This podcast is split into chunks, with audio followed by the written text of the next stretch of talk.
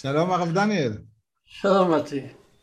אנחנו בשיעור מספר 23 ואנחנו רוצים לקפוץ איתכם אחרי סדרה ארוכה של אה, לימוד קבלה לאיזושהי נקודה שמעסיקה, אה, אני מאמין את כל מי שלומד קבלה, אה, שהרב קוק מדבר עליה בדילוג, קפצנו פה כמה עשרות עמודים בספר קבלת הראייה לעמוד 316 והשאלה על תחושת הממשות של הדברים שאנחנו לומדים ואיך מתייחסים לזה.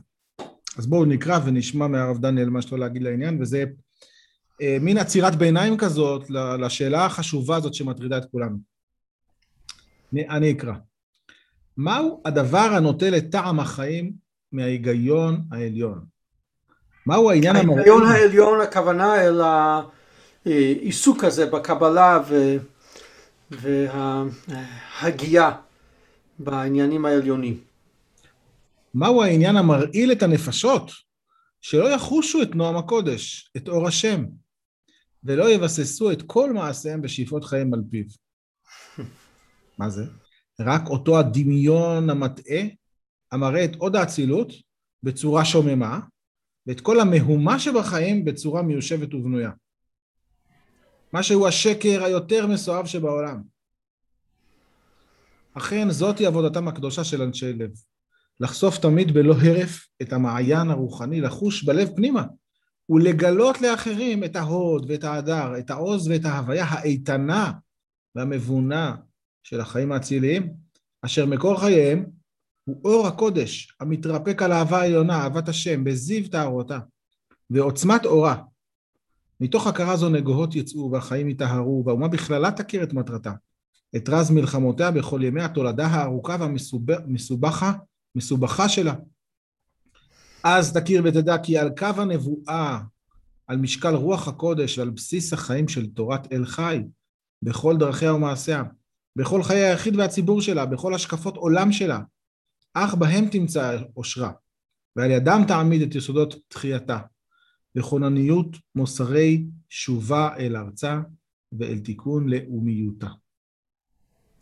אז הוא אומר את זה ביחס לחילונות הציונית, אה, שהיא עוסקת בבניין הארץ ולא רואה שהעיקר נמצא בעולמות העליונים, אבל העמדה הזאת היא של מה, כן, כאילו הוא מדבר על תחיית ישראל בארץ, שהיא תצמח מתוך הדבר הזה, תיקון הלאומיות. כן, ברור.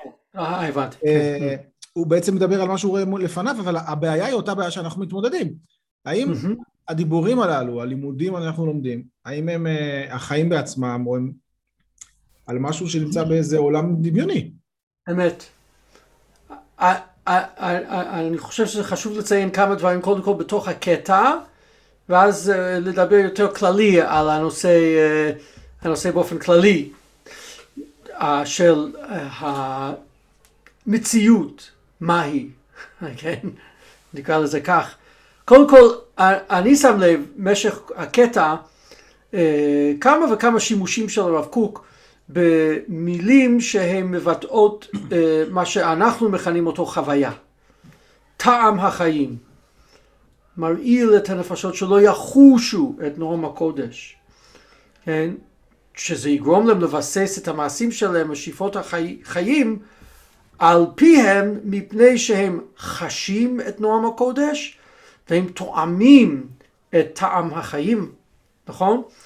אה, אה, וזה מה שמטעה אותם הוא הדמיון שהמציאות העילאית הזאת היא משהו שומם. שומם במובן הזה הוא לא, הוא לא מצמיח, הוא לא, הוא לא פורח, הוא לא צומח, הוא לא עליז, הוא לא חי, אין שם את ה... אין שם כן, תנועה. אין שם תנועה, אין שם חיים.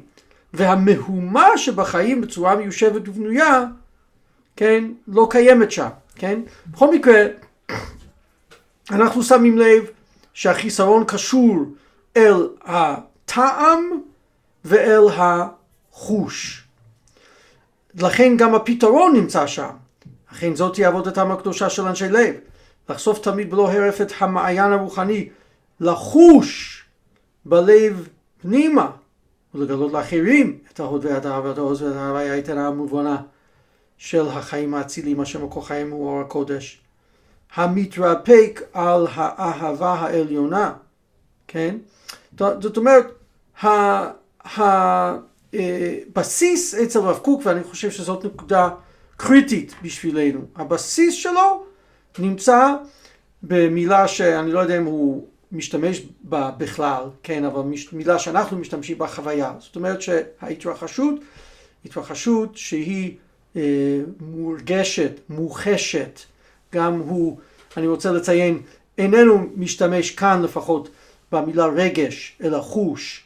אה, המילה רגש בעצמה היא מילה בעייתית מבחינת התפתחות העברית, כמו שאני מקווה אנשים יודעים, כן, רגש, רגש בתנ"ך זה מהומה, כן, של, אה, של רוב, רוב רעש, כן, כן. הוא לא, לא מה שאנחנו... כמו הגלים שרוגשים, כן? כן, או... נגישת גלי הים, סערה. בית אלוהים נהלך ברגש, אז uh, הגמרא מפרשת את זה וחז... והמפרשים מפרשים את זה במהומה וברוב עם, כן? זה לא רגש שאנחנו חוב... אה, קוראים לו רגש. אבל חוש, כן, חוש, יש כאן משהו שהוא מתרחש ואני חש את, את החוש הזה. למה אני מת, מת, uh, מתעכב על זה? מפני שלדעתי אצל הרב קוק המפגש עם החיות של המציאות האלוקית מתרחשת בחוויית הלב. לא משנה כמה תבין את ההיגיון העליון, כמה תשכיל בו, אם אתה לא תואם אותו, אה, אז, אז אה, לא תמצא אותו, לא תמצא אותו. ואני חושב שהנקודה הזאת, שהיא, אני מודה, היא בעייתית בהרבה מובנים פילוסופיים, היא הנקודה המצילה. כי רגע, אז אני אחדד את הקושייה לפי מה שאמרת. כן. אני אחדד, אני אעמיד מחדש את הקושייה שאנחנו מתמודדים איתה. אני לא סומך על הרגשות שלי, כי לימדו אותי מלא פסיכולוגיה, ובעצם החוויות שלי הם הדבר הכי סובייקטיבי שעליו אני בטוח לא בונה. הדבר שהוא אמיתי זה השולחן. דברים שאפשר להרגיש, זה אמיתי, זה מציאות. חוויות זה ממש, זה כלום. זה אשליות כן. עצמיות. כן, עד שבא הפנומנולוגיה ועוד, והסבירו לך שגם מה שאתה חווה אותו כיצוק ומוצק, היא גם כן בעצם חוויה פנימית של uh, האינטרפרטציה שהתודעה המסוימת שלך נותנת, רק, רק מה? היתרון של השולחן הוא שגם אני וגם אתה, מתי, uh, חשים, או כנראה, לפי ההשערה שלנו, חשים די אותו הדבר. אבל כאשר אתה אה, חש אהבה, כאשר אתה חש זרימה של השראה, כאשר אתה חש איזושהי הבחנה אה, אה, של איכויות של, שהן אינן כאלה שאתה יכול לגעת בהן עם האצבעות שלך, פתאום אנחנו מדברים על הסובייקטיביות, הזווית ראייה, זה לא, זה לא מוחשי, זה לא ממשי. אבל בהרבה מובנים הפילוסופיה וה, והמדע באים היום לסייע לנו, שבפועל מה שקורה בכלל הוא מפגש של תודעה עם כל מיני אנרגיות, גלים, קוונטה, מה שתקרא לזה, שהתודעה שלנו מעצבת לצורה מסוימת וחוויה מסוימת.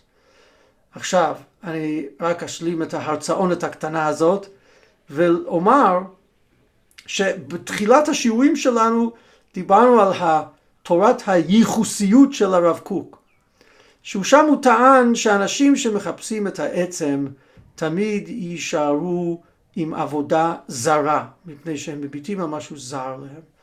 ועולם הספירות בעצם מציעה משהו שהיא מיוחסת אליך. ועכשיו אני אוסיף לזה, על בסיס התורת הייחוסיות הזאת, שזה מיוחס אליי, הכל הוא בעצם מיוחס אליי. אני לא חווה שום דבר, אלא אם כן באיזשהו אופן הוא מיוחס אל התודעה שלי. אדרבה, התודעה שלי היא שותפה מלאה בייצור הדבר שאני חווה. בין אם זה הדבר המוצק הזה, בין אם זה חוויית האהבה, כן? אוקיי. ברגע שאומרים את זה, אז יבוא עמלק ויגיד, לא, הכל יחסי, אין אמת, זה רק זוויות ראייה שלך. ויבוא אה, עם ישראל, יתרו בשבועות, ויגידו, לא הכל יחסית, הכל ייחוסית.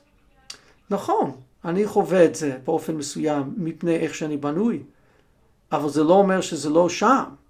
יש שם משהו, אני יכול להגיד גם שבאופן אמיתי אנשים בחיים שלהם בסופו של דבר, הדבר היחידי שהם סומכים עליו זה איזה מין תחושות פנימיות ראשוניות של מה הם צריכים לעשות או מי הם, שמין אקסיומות כאלה שאדם בסוף עם זה הוא עובד. כאילו, הרי יכול להטיל ספק בכל דבר שהוא עושה, חושב. אבל הדחף הפנימי שמניע אותו, זה כמו בכוזרי, שיש איזה חלום, על החלום הוא לא שואל שאלות, החלום הוא אקסיומה. אני מרגיש שזה נכון אצל אנשים באופן uh, מאוד עמוק. Uh, אני נגיד עוזר לאנשים uh, לבחירת קריירה. יש לפעמים בן אדם איזה ג'וק, או מה הייעוד שלו. יש איזה ג'וק שהוא בא איתו, ובדבר הזה אין שום מה לעשות, אי אפשר לערער עליו, זה, הוא יודע את זה, זה ברור לו וזה מה שמניע אותו. וכל השאר זה בניינים שבנו, אבל בנקודה הזאת עצמה, אם לקחת, לא נשאר הבן אדם. כן, ואז הרבה פעמים המשימה שלך זה לקחת את הנקודה הזאת. אבל, אבל אני רציתי, לה, כן, לגמרי. ועוד, אני רק אומר שהייחוסיות הזאת היא סוג של אמירה שאומרת שבמפגש, במפגש קיים המציאות. זה לא שיש, השאלה אם יש שם מציאות או יש, או זה רק הכל כאן או רק הכל שם. יש משהו שהוא מתרחש במפגש, והמפגש הזה הוא בעצם מה שאנחנו מסוגלים כן לטעום ולחוש. ואת פיתוח היכולת הזאת היא באמת מה שמאפשרת, כמו שהיא מאפשרת לאדם לחוות אהבה, לחוות uh, חמלה, לחוות כל מיני דברים שגם עליהם תוהים המטריאליסטים. ואומרים, כאילו, יש פה, יש פה מציאות כאילו של אהבה, יש פה מציאות של, אה, אה, של כל, כל דבר שהוא איננו מוחש. כן, אז אני רוצה להגיד שבמובן הזה זה נותן לנו סיבות למה ללמוד קבלה, במובן הזה שכאילו הכוונות שלנו כשאנחנו באים ללמוד קבלה זה לא ללמוד איזה רעיונות מרוחקים, אלא מה שאנחנו משתדלים לעשות בשיעור הזה זה לתת, להביא את זה בצורה מוחשית לחיים שלנו, כי בסוף זה העבודה. אם זה נשאר בתור תיאוריות, לא התקדמנו הרבה. כן, אבל יש באמת שלב ביניים שהוא כן. לא כל כך בשיעור הזה. כן. שמה? וזה ללמוד איך לעדן את הנפש הפנימית, לחוש אה, את, ה, את הנועם של הקודש ואת האור השם. נכון. לכן מה שאמרת עכשיו, זאת עבודתם הקדושה של אנשי לב. נכון. לחשוף תמיד בלא ערף את המעיין הרוחני. לחוש. בלב פנימה ולגלות לאחרים. כלומר, זה הסדנה שצריכים ללכת אליך אולי.